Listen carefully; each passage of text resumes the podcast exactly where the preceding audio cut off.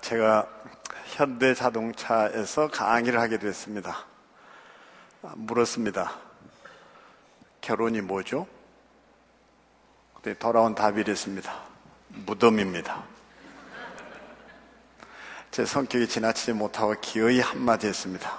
결혼이 무덤이라면 그 집에서 태어난 애들은 전부 귀신이겠네? 어떻게 하면 우리 가정이 천국이 되고 우리 자녀들은 천사가 될 수 있는 것일까요? 오늘 본문에 가장 중요한 키워드가 있다면 주저없이 그것은 encouragement, 격렬한 단어일 것입니다. 예배당에 들어서면서 제 시선을 끄는 한 대목이 있었습니다. 세상에 예수님을 나타내는 미셔널 처치. 여기에 친근감 있게 말함으로. 재미난 묘사가 있는데 저게 encouragement. 이 격렬한 단어의 사전적 의미가 무엇일까요? 분발시키다, 자극하다, 일정한 방향으로 끌어내다, 또는 이게 호흡을 불어넣다.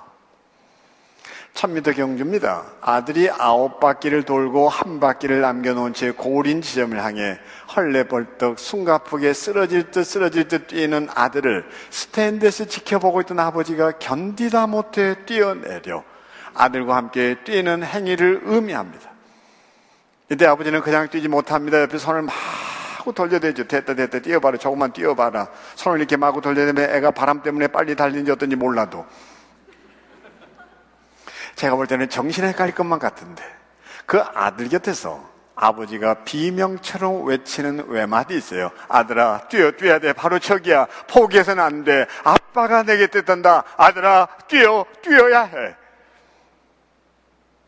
이미 아버지의 관심은 내 아들이 1등이나 2등이나 등수에 있는 게 아니죠. 내 아들이 쓰러지진 않을까? 내 아들이 포기해버리지 않을까? 내 아들이 쓰러지면 언제든지 아들을 붙들어 일으킬 마음의 준비를 갖춘 채 찢어지는 심장의 고통을 안고 함께 뛰는 행위. 우리는 이것을 뭐라고 얘기하는가? 격렬하고 말하게 되죠.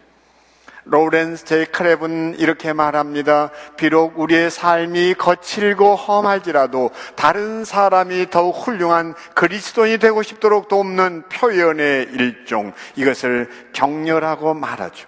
우리가 이렇게 격려하고 살아야 될 이유가 있을까요? 오늘 본문이 이것을 우리에게 이렇게 말합니다. 같이 23절을 읽겠습니다.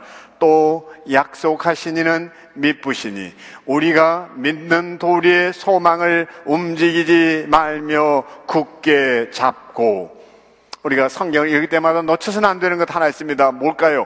오늘 성경 본문은 하나님에 대해서 뭐라고 얘기하시는가? 우리의 모든 시선이 바로 하나님에게 모아져야 합니다. 하나님의 속성, 하나님의 성품, 하나님의 사역. 오늘 중요한 단어 하나가 여기도 여전히 등장합니다. 약속하신 이는 뭐라고요? 미쁘시다. faithful. 그분은 다른 일이 아니라 약속하신 일에 신실하십니다. 그분은 자신의 약속을 변개치 아니하십니다. 제 아버님은 초등학교 때 학교 선생이셨는데요. 출장을 자주 갔었어요. 출장 가실 때마다 제가 부탁했습니다. 아버지, 뭐 하나 사다 주면 안 됩니까? 그럼 우리 아버지가 처음부터 안 된다 그러면 내가 포기하고 살 건데 우리 아버지는 하시는 말씀 있었어요. 사다 주마. 돌아오신 아버지들은 어떻게 됐냐 그러면 우리 아버지 하시던 말씀 그 장사 그 죽어버리고 없더라.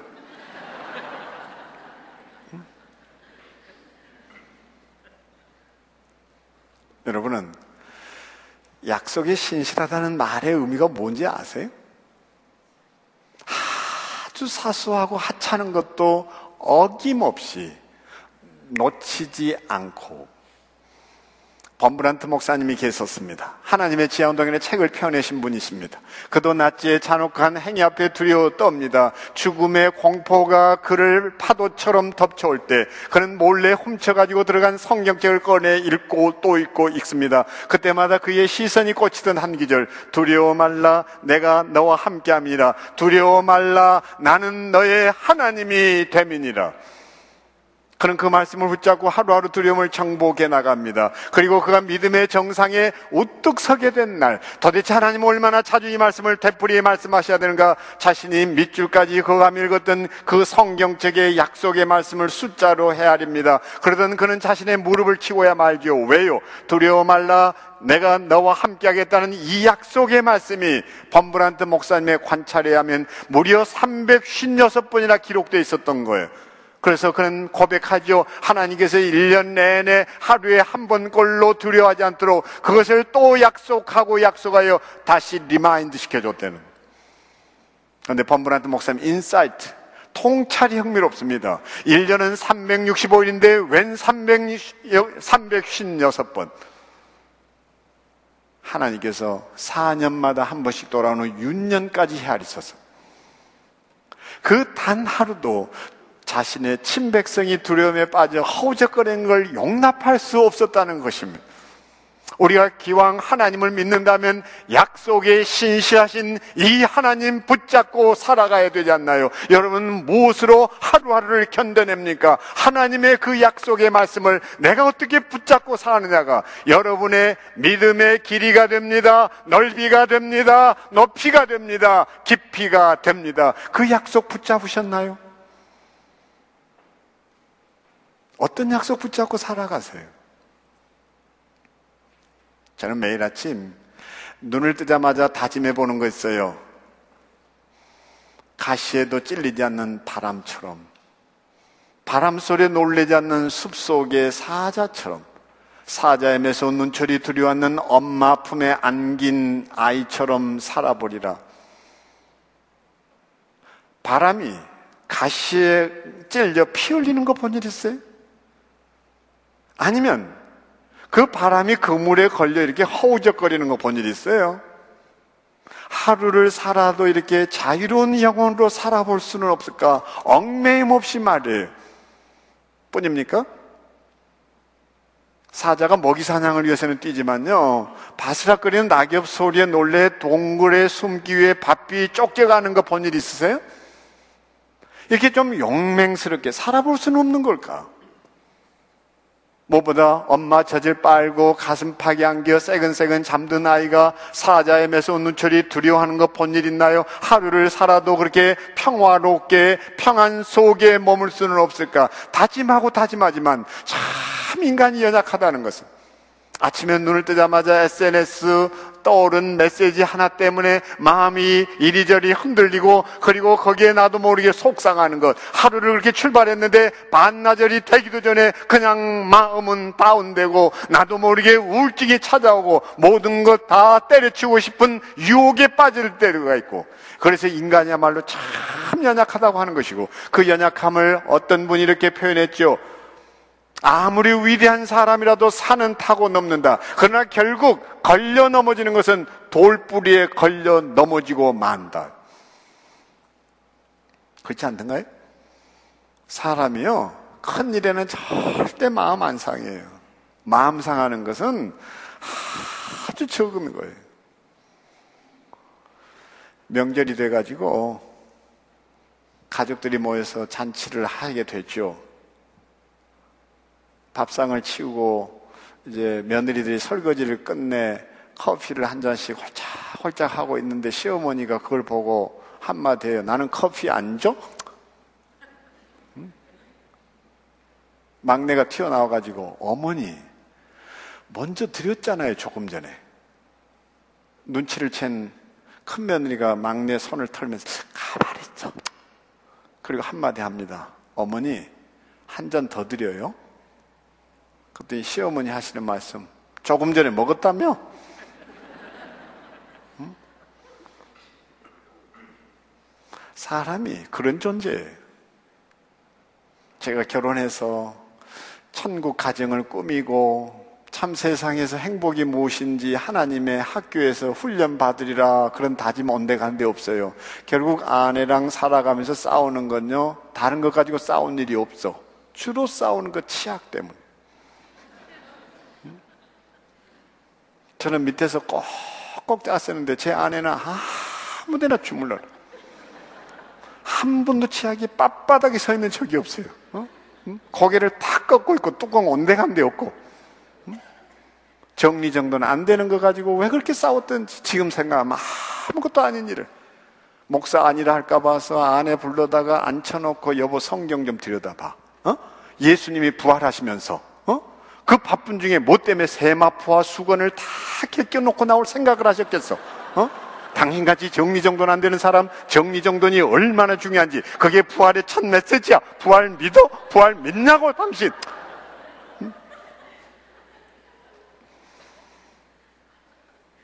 사람이 절대 큰 것 때문에 마음 안 상해. 지금 여러분 얘기 아니라 제 얘기예요. 설교자의 소명 뭔지 잘 알죠. 듣든지 아니 듣든지 외쳐야 되는데 잘 들어주면 막 나도 뭐 어깨가 어쓱거려지고 1부하고 달리 2부는 이래서 너무 좋잖아요. 리액션이 있으니까. 1부 분위기 아시죠? 꼭 시험 당하는 기분. 반응이 없으면 시건툭해지고 무엇보다 진짜 설교에 죽을 쓴 날. 저 뒷길에서 교인들 대해 인사하는 시간처럼 괴로운 시간 없어요. 그때는 설교자의 안타까운 심정 좀 잘 헤아려서 수고했습니다. 감사합니다. 안녕히 계세요. 좀 그러고 조용히들 가주면 얼마나 좋아. 집단에나 친하다고 꼭 와서 이러는 놈 있어요. 목사님, 오늘 죽 썼죠? 누가 절대로 확인 사살해달라고 그랬어? 그때는 진짜 귀싸다고 한데 올려버리고 싶은 그런 심정인 거죠. 문제는 저 뒷길에서 인사하는 시간 아니에요. 차를 몰고 늦은 밤 집으로 돌아가는 귀가 시간입니다. 저는 제 자신에게 너무 실망이 돼서 힘없이 핸들을 부여잡고 아내나 아내들은 남편 심기 더 이상 건드리고 싶지 않아 차창만 이렇게 내다보고 그 무거운 침묵 견디다 못해 두 녀석은 얼굴을 쳐봤고 침묵을 깨야 될 사람이 제 자신인 것을 너무너무 잘 알아요. 결국 한마디 내뱉습니다. 그래. 그렇게 됐다. 오늘 죽 썼네, 뭐. 근데 그 말이 떨어지자마자 제 아내가 이러더란 말이죠. 여보, 왜 그래? 죽도 죽나름이지 깨죽은 괜찮잖아? 그때 뿌리채 흔들리던 마음이 약속에 미쁘신 주님 바라보게 됩니다. 이것을 우리는 뭐라고 얘기하는가? 격렬하고 말하게 돼요. 그래서 그날 이후 저는 죽을 몹시 사랑하게 됐어요. 왜요? 죽은 사람 소원도 들어준다 그래서. 예, 웃는 속도를 보면 그 사람의 이게 생각의 속도를 알 수 있어요. 어, 지금 무슨 말인지 여전히 못 알아듣는 분도 계시는데 죽은 사람 소원도 들어준다. 충청도 분들은요 우회전 해놓고 깜박이 넣는다 하더라고. 음? 자, 어떻게 격려하셨나요? 24절입니다. 같이 한번 읽습니다. 서로 돌아보아 사랑과 선행을 격려하며 여기 중요한 단어 하나 있습니다. 돌아보아. 이 단어는 같은 히브리서 3장 1절에 깊이 생각하라. 이 단어와 같은 의미, 같은 용법으로 사용되고 있습니다. 더더군다나 과거 완료가 아니에요. 한마디로 말해서 이 단어는 동작이나 상태 진행을 나타내는 현재 시제입니다. 그러니까 내가 누군가를 격려한다는 것은 그 사람에 대한 깊은 생각이라는 것과 함께 한 가지 제시하는 것인데 뭔가 하면 지속적으로 변함없이 평생의 과업인 것을 나타냅니다. 여기 돌아본다는 말의 의미를 다시 되새김질하면 뭘까요? 한마디로 말하면 사치스러운 언어 유희가 아닙니다. 그 사람에 대한 깊은 생각에서 다시 말하면 그의 고통이 내 아픔입니다. 그의 시련이 나의 눈물이 됩니다. 그때 내 마음속 깊은 곳에서 우러나온 마음의 섬김 이게 문관이 생각한다라는 거예요. 한국의 세월호 사건 때 일입니다. 자식을 잃어버린 그 어미들의 심정을 한 시인은 이렇게 노래했어요. 우산이 비를 맞고 있다. 그러나 우산은 우산이 없다. 우산이 비를 주룩주룩 맞고 있는데 정작 그 우산은 우산이 없다. 얼마나 아픈 마음이에요. 팽모항에서 일어난 이 사건 때문에 문명수 목사님은 자신의 목회지에 일어난 끔찍한 사건 앞에 온몸을 던져 뒷바라지를 하고 그냥 시간을 다 쏟아부어 돌보고 또 돌보죠. 그러다가 끝내 자신의 면역 체계가 망가지면서 소위 말해서 폐혈증이 찾아오죠. 사람의 면역력이 망가지면 찾아오는 질병 몇 가지가 있는데 이게 대상포진이라든지 폐혈증이에요. 고 황수관 형님이 이 병으로 돌아가시죠. 입원했다는 얘기 전해 들었습니다. 일면식도 없는 목사님이셨지만 참 마음이 아팠어요. 돈을 얼마간 보냈습니다. 그리고 뒤늦게 또다시 전해 들은 소식, 치료가 되지 않아 끝내 서울중앙 아산병원으로 이송이 됐다는 얘기를 전해 듣고 한번 꼭 찾아서 위로를 해드려야겠다. 그렇게 마음 먹고 다가갔습니다.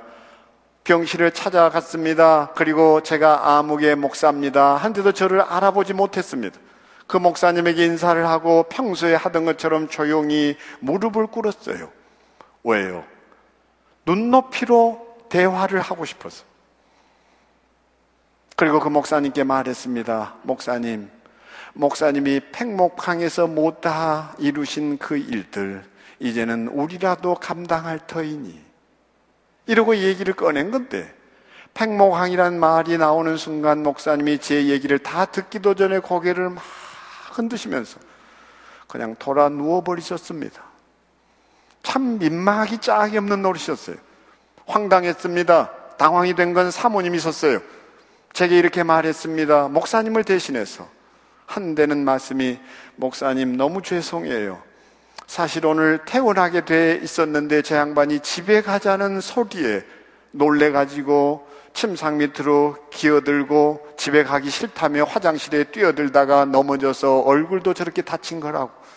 그 순간 여러분도 신문에서 보았을 그 심리학의 용어 트라우마라는 단어를 떠올렸습니다. 아, 이게 이분에게는 적어도 상처였구나. 얼마나 끔찍했으면, 얼마나 참혹했으면, 건져 올려지는 시신을 볼 때마다 얼마나 그게 가슴 먹먹하게 했으면, 집에 돌아가자는 소리에 저렇게 몸부림을 쳤고 팽목이란 말에 저렇게 몸을 떨어야 되고 저게 귀에 담고 싶지 않은 저런 기가 막힌 얘기가 됐을까? 오히려 미안했어요. 뭐라고 위로를 계속해야 될지 주저하고 있는데 목사님이 한참 만에 이렇게 돌아 누우시더니 저를 물끄러 쳐다봤습니다. 한참을 제 눈을 응시하더니 제게 이렇게 고백했어요. 목사님, 사랑합니다. 사랑합니다.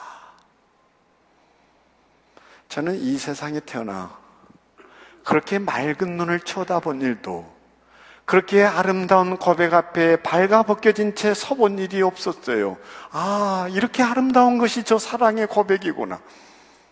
사랑합니다.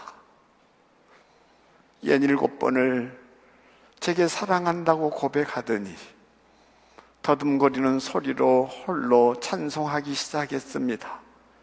주 안에 있는 나에게 딴 근심이 있으랴.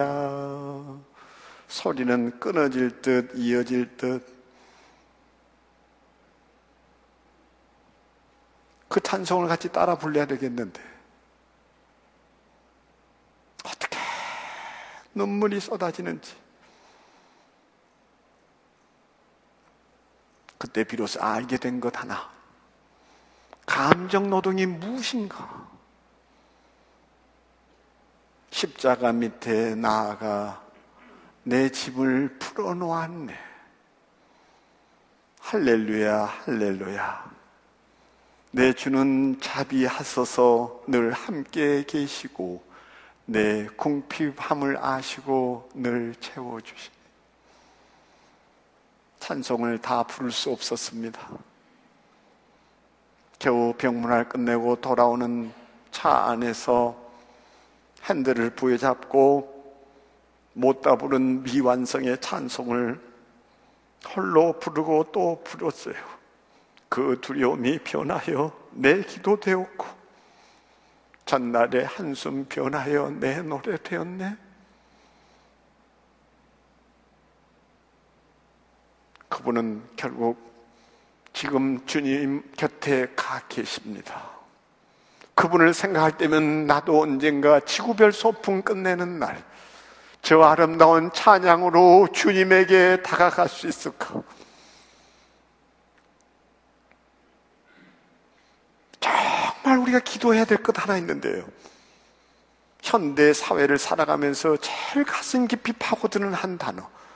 나는 공감하는 인간일까?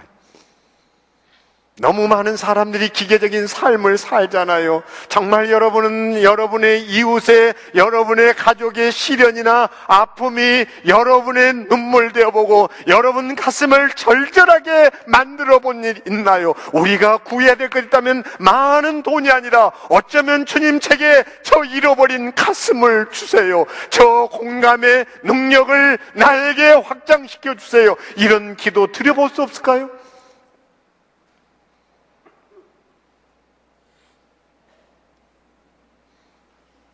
그래서 이어지는 말이 있습니다. 사랑과 선행을 격려하며 사랑을 모르는 이가 이 세상에 어디 있나요? 근데 여기에 선행 그러니까 사랑의 그 마음에서 맺어진 행위의 열매 이걸 어쩌면 우리는 선행이라 할 거예요. 사랑은 너무 추상적이에요. 근데 저는 분명히 아는 거 하나 있는데 성경은 사랑을 감정으로 얘기하지 않았어요.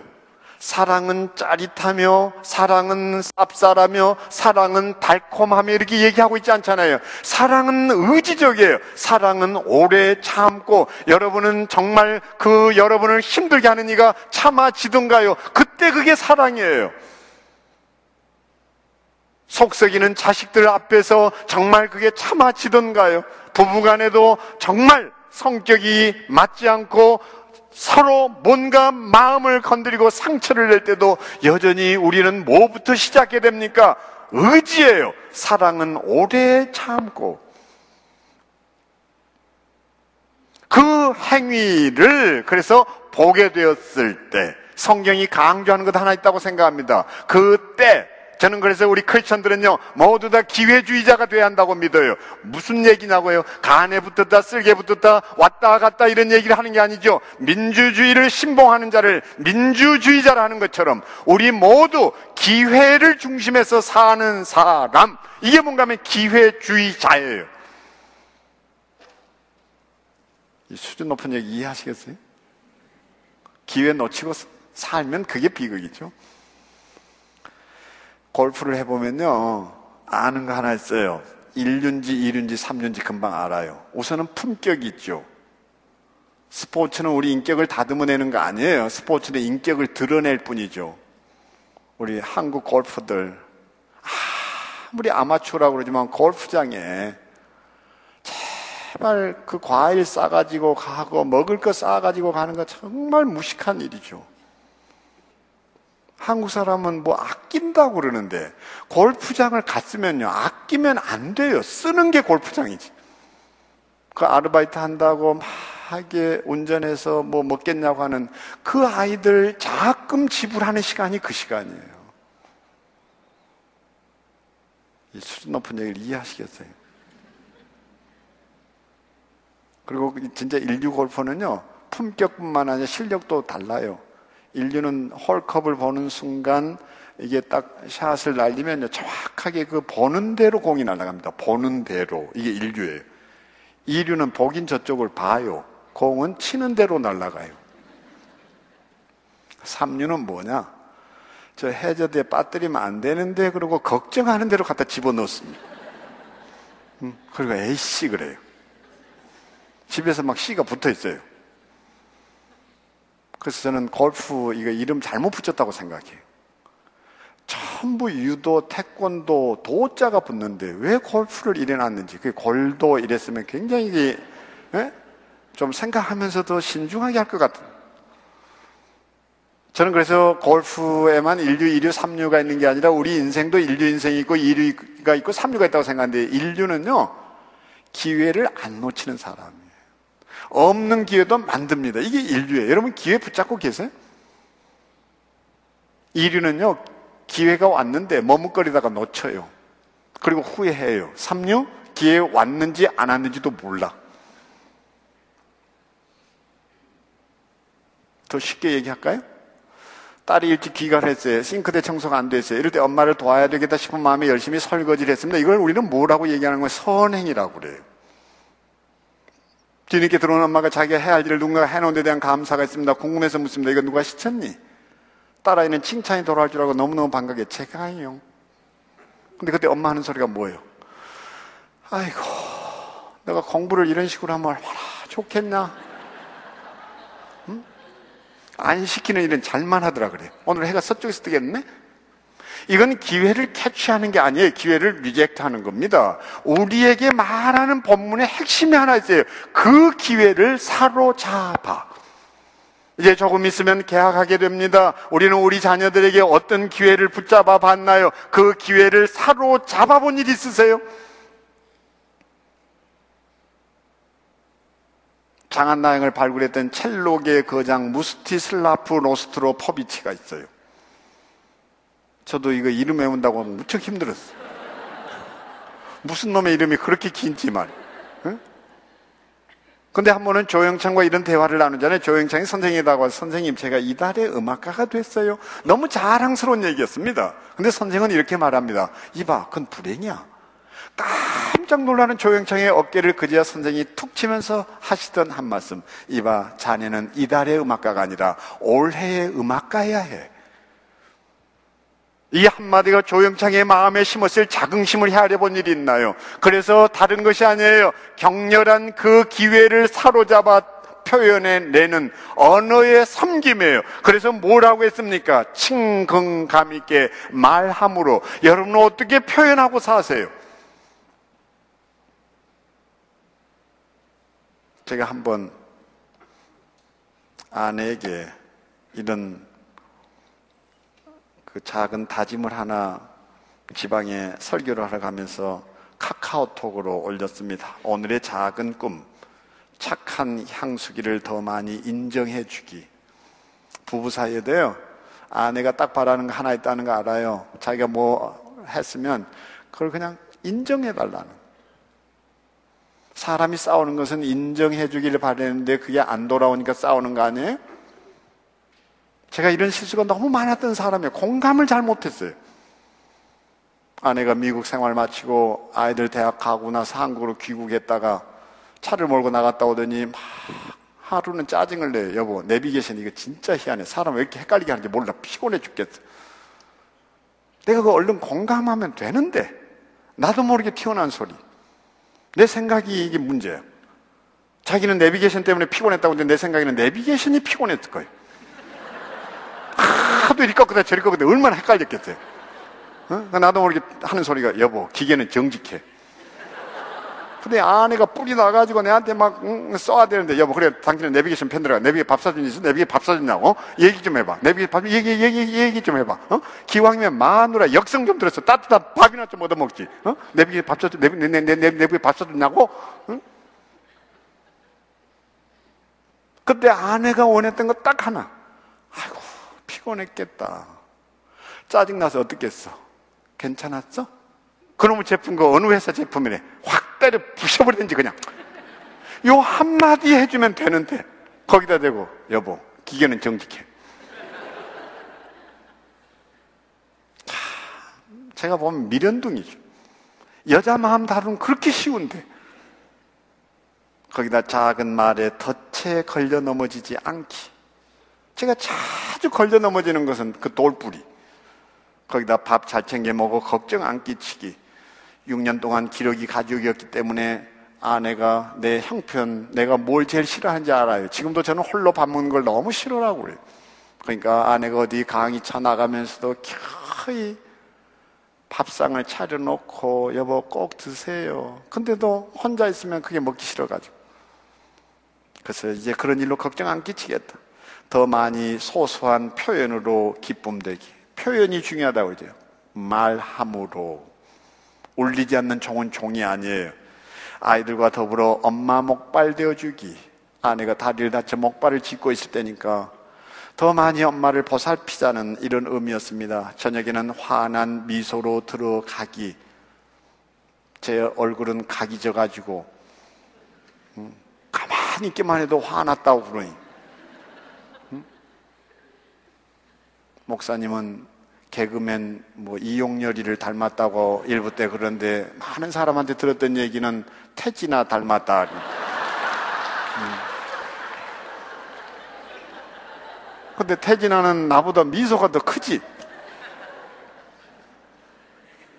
그래서 내 소원 하나 있다면 저녁에는 환한 미소로 들어가기. 걱정, 걱정, 근심은 다 쓰레기통에 던지고, 에? 그리고 잠들기 전 향수기를 위해 기도하다 잠들기. 참, 이게 목사인데도 어려워요. 가정예배 자주 빠져먹지. 그래서 그렇게라도 해야 되겠다 다짐하고 조용하게 그것을 메모를 해서 카톡으로 보냈는데 일부 예배 마치고 때리릭 하더니 문자 하나 길게 온 게 있었습니다. 기억합니다.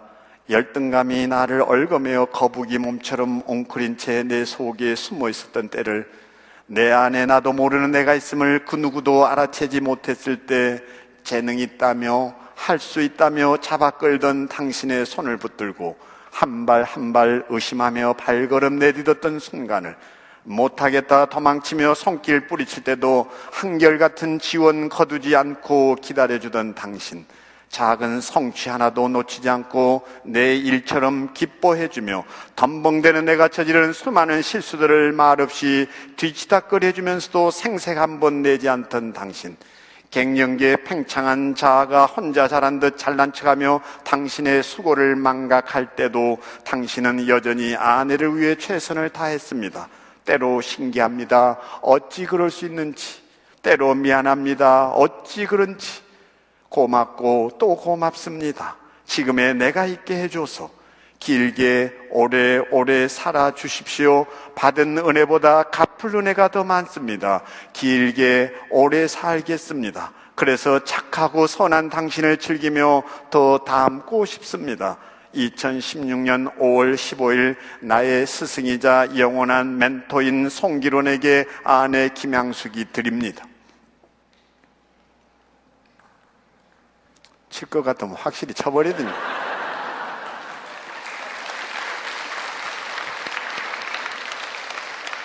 근데요, 정직하게 내 속에 찾아오는 감정 하나.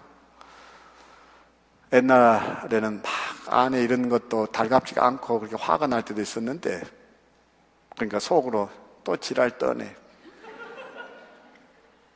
이럴 때도 있었는데요. 그 진정 어린 편지, 뭔가 의도를 가지고 다가와서 건네는 얘기가 아닌 스승의 날에 이런 얘기를 내한테 보낸 아내를 내가 배신 때리면 하나님의 저주 받겠다.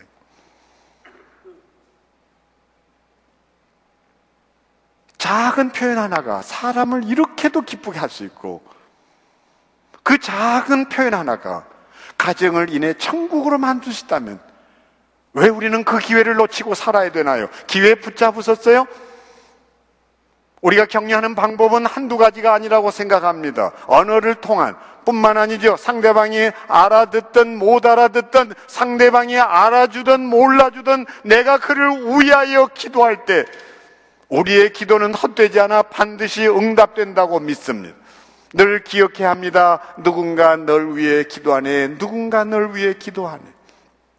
근데 오늘 본문은요, 격려를 얘기하다가 뜻밖에도 여기 25절 우리 다 같이 읽겠습니다. 엉뚱한 소리를 합니다. 너무 언발란스예요. 같이 읽습니다. 25절입니다. 모이기를 피하는 어떤 사람들의 습관과 같이 하지 말고 오직 권하여 그날이 가까움을 볼수록 더욱 그리하자. 이상한 느낌 안 드나요? 위에는 한복이에요. 밑에는 양복이에요. 양복 입었어요. 밑에 고무신을 신은 꼴처럼 보입니다. 그러나 전혀 아닙니다. 오늘 여기 성경이 이야기하는 것은 격려 중에 격려는 교제를 통해 온다라는 것. 펠로십. 저는 펠로시 교회를 볼 때마다 늘 그래서 이 말씀이 떠오르곤 했어요. 모이기를 피하는 어떤 사람들의 습관과 같이 하지 말고 마지막이 가까움을 볼수록 더욱 그리하자. 그래서 제가 참 좋아하는 성경 구절 하나 있다면 이 말씀입니다. 두 사람이 한 사람보다 나음은 저희가 수고함으로 좋은 상을 얻을 것입니다. 혹시 저희가 넘어지면 하나가 그 동물을 불러 일으키려니와 홀로 있어 넘어지고 붙들어 일으킬 자가 없는 자에게는 화가 있으리라. 두 사람이 함께 놓으면 따뜻하겠거니와 한 사람이면 어찌 따뜻하랴? 한 사람이면 패하겠거니와 두 사람이면 능히 당하나니 삼겹줄은 끊어지지 아니 하느니라. 김 목사님이 오이코스를 통해서 여러분에게 제시하려고 하는 무엇보다 그 알파 코스 다른 것 아니죠. 우리가 뭘 생각하고 이런 것들을 해야 됩니까? 펠로시 교회의 정신 그 스피릿은 이런 거여야 된다고 생각해요. 사람이 오지 않으면 친 천사도 오지 않는다. 이 말 이해하세요? 사람이 오지 않으면요, 천사도 오지 않아요. 여러분은 정말 여러분에게 다가오는 한 사람 그 영혼의 소중함에 대해서 생각해 본 일 있어요. 그래서 제가 어느 날 정현정 시인의 그 방문객을 읽다가 울컥해지고 말았습니다. 아, 이런 것이겠구나. 그래서 사람이 온다는 건 실은 어마어마한 일이다. 그는 그의 과거와 현재와 미래와 함께 오기 때문이다. 한 사람의 일생이 오기 때문이다. 부서지기 쉬운 그래서 부서지기도 했을 마음이 오는 것이다. 그 갈피를 아마 바람은 더듬어 볼 수 있을 마음. 내 마음이 그런 바람을 흉내낸다면 필경 환대가 될 것이다. 그래서 우리는 말하죠. 가까이 있는 사람 기쁘게 하고 멀리 있는 사람 가까이 오게 하라. 근데 우리는 어떻게 살아요? 가까이 있는 사람 속 뒤집어 놓습니다. 멀리 있는 사람 더 멀리 내쫓아요. 여러분에게 사람 욕심 있나요?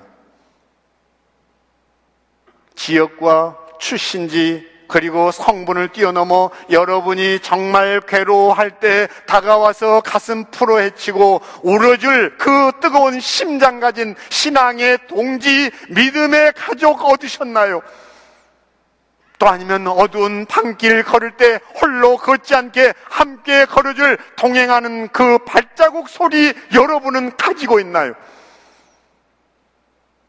다시 말씀드리지만 여러분의 신앙의 열전이 아무리 깊고 교회에서 중책을 맡고 있다 할지라도 정작 여러분이 어떤 신앙의 동지 함께 우러질 이웃을 얻지 못했다면 여러분의 신앙 헛것일지도 모릅니다. 여러분은 누구하고 교제하고 계십니까? 여러분에게 그런 사람 욕심 있나요? 성경은 말합니다. 모이기를 피하는 어떤 사람들의 습관과 같이 하지 말고 갈수록 가족들도 얼굴을 보는 게 힘들어져요. 만나서도 참 기가 막힌 장면은 그거 아니에요. 핸드폰이 가족 관계까지 파괴시킨다는 생각이 들 때가 있어요. 아버지는 아버지대로 무슨 바쁜 일이 있고 무슨 일에 화가 났는지 전화통에다 대고 이놈 새끼 너 죽여버려 이 새끼 이러고 소리 지르고 있고 밥상 앞에서 회식하러 나와 그게 무슨 꼴이에요. 엄마는 독수리 타법으로 또 문자 날린다고 이러고 있고, 어? 아들 놈 아들대, 아들대로 이어폰 끼고 거기에 까딱까딱 뭐, 뭐 다리 털고 있고 말. 응? 딸녀는 또 게임한다고 막 이러고 있고 말이죠. 전부 외계인들하고 접속해요. 한순간도 우리는 가족들에게 눈맞춤 한 번 할 수 없습니다. 오죽하면 현대 가정에 가훈이 있다면 얼굴 좀 보고 살자. 과거에는요, 차라리 전화기 한 대 있을 때 나았어요. 누가 자꾸 전화 걸면 걔 누구냐 하고 목소리를 기억했다가 너 걔하고 사귀냐? 이게 워치였습니다, 워치. TV 한 대 있을 때는 가족들이 그냥 거기에 몰려들었어요. 그래서 서로 채널 다툼은 있었지만요. 그러다가 결국 같은 것을 봤어요. 근데 우리는 뭐예요? 지금 같은 TV 보는 가정이 있나요? 전부 지방 기어 들어가 버리죠. 차라리 한 입을 덮고 뭐 서로 좀 입을 더 덮, 뭐 하려고 이렇게 잡아 당기고 발로 차고 이럴 때가 좋았어요. 대가족 다시 한번 고민해야 될 우리의 가족 문제 큰 이슈예요. 핵가족 반드시 선한 것은 아니에요. 나는 지금도 소원하는 거 하나 있어요. 육남매 형제들이 다시 한번 모여가지고 한 입을 덮고 잠들며 어렸을 적에 상처 주었던 거 다 고백하고 용서를 구하는 자리 한번 가져볼 수 있을까요? 기억나요? 우리 아버지가 주를 몹시 사랑했죠. 제 아버지는 주 5일 근무를 가장 먼저 실천했던 모범 공무원이 있었어요.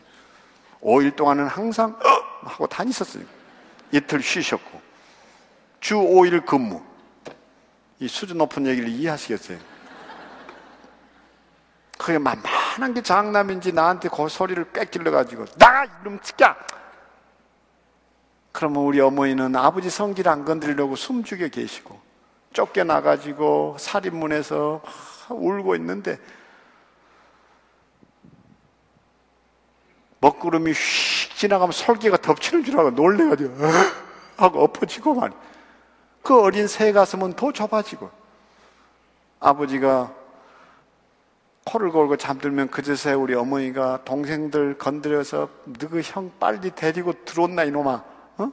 그러다가 얼어 죽겠다 그 추운 겨울에 동생이 나와서 씩씩거리면서 빨리 가자 씨. 그럼 전우의 시체를 넘고 넘어 그 온몸을 그 아랫목에 녹이던 때 차라리 그때가 그리워요. 왜 그렇게 바쁘게들 사세요? 언제까지 가족이 하는 시간을 다 미루고 살 거예요? 여행 자주 좀 하세요. 가족 간의 교제 좀 많이 하세요. 여행 가슴이 떨릴 때 하는 거지 다리가 떨릴 때 하는 거 아니거든?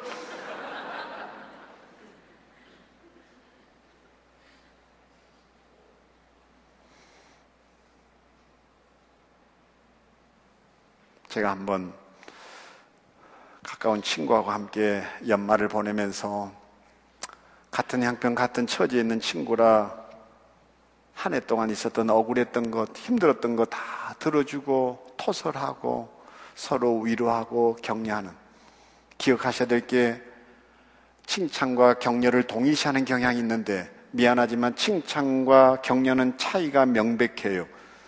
격려는 성공했을 때도 실패했을 때도 그러나 칭찬은 성공했을 때만 격려가 오히려 진가를 발휘하는 건 상대방이 실수했을 때 주어지는 하늘의 선물이에요. 그래서 우리는 행복 비타민이라 그럽니다. 칭찬은 상대적이에요. 격려는 절대적이에요. 칭찬은 일을 기준해요. 격려는 사람을 기준해요. 그래서 우리에게 더 필요한 것은 뭔가 하니 그 영혼을 살찌운다라는 얘기는요, 더 많은 격려예요.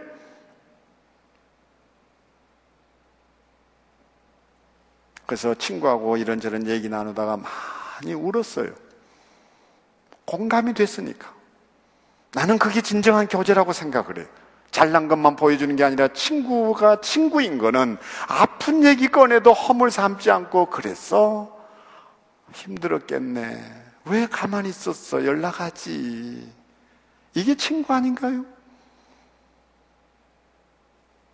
1년 동안의 묵은 때 다 털어놓고 마음의 때 말이에요. 손을 붙잡고 부부간에 기도하다가 서로 엉엉 울었어요. 울고 나니까 그게 힐링이던데요. 그리고 여자들은 여자들대로 잘하고 내보내고 둘이 앉아서 여자한테 뭐 말 못할 얘기 또 60된 남자의 가슴에는 있잖아요. 이 수준 높은 얘기를 이해하시겠는지. 그래서 아내들어 당신 딴 방에 가서 자면 안 되냐고. 그리고 둘이 누워서 아내 앞에서 못했던 얘기들 나누다가 정말 자네 힘들었겠다. 친구가 그 말이 고마운지 한참을 또 떠들다니 니네 코를 골고 잠이 드는데 친구를 쳐다보면서 마중기 시인의 우화의 강 떠올렸습니다. 사람이 사람을 만나 서로 좋아하면 두 사람 사이에 서로 물길이 튼다. 한쪽이 슬퍼지면 친구도 가슴이 메이고 기뻐서 출렁이면 그물살은 밝게 빛나서 친구의 웃음소리가 강물의 끝에서 들린다. 처음 열린 물길은 짧고 어색해서 서로 물을 보내고 자주 섞게 하겠지만 한 세상 유장한 정성의 물길이 흔할 수야 없겠지. 넘치지도 마르지도 않는 수려한 강물이 흔할 수는 없겠지. 긴 말 전하지 않아도 미리 물살로 알아듣고 몇 해쯤 만나지 못해도 밤 잠이 어렵지 않은 강. 아무려면 큰 강이 아무 의미도 없이 흐르고 있으랴.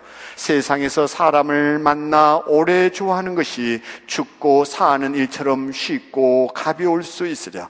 큰 강의 시작과 끝은 어차피 할수 없는 일이지만 물길을 항상 맑게 고집하는 사람과 친하고 싶다. 내 혼이 잠잘 때 그대가 나를 지켜봐 주고 그대를 생각할 때면 언제나 싱싱한 강물이 보이는 시원하고 고운 사람을 친하고 싶다. 이제 가을이 시작되며 우리 다시 모든 것이 새롭게 출발하는 때에 이 말씀 붙잡고 주님 우리에게도 그 교제의 축복, 교제를 통해서 누리는 환희가 있게 해 주옵소서. 우리 그렇게 한번 소망해 볼 수 있게 되기를 바랍니다. 격려, 행복 비타민입니다. 날마다 먹고 마시 우리 가정이 천국 되는 또 우리의 교회가 그런 아름다운 교제의 공동체 되기를 주님의 이름으로 축복합니다. 기도하겠습니다. 하나님 아버지, 시시때때로 우리는 외롭고 혼자라는 생각이 들 때가 있습니다. 그때마다 우리 모두 주님 주신 말씀 따라 그 누군가에게 다가가 위로자 되게 하시고 격려자 되게 하셔서 하늘의 메시지를 전하는 천사가 저희에게 해 주옵소서. 우리 모두에게 다시 한번 그 어떤 욕심보다 사람 욕심 있게 하시옵고 우리 모두 교제를 통해서 하늘에 이르는 에너지를 공급받게 해 주옵소서. 우리 주 예수 그리스도 이름으로 기도하옵나이다. 아멘.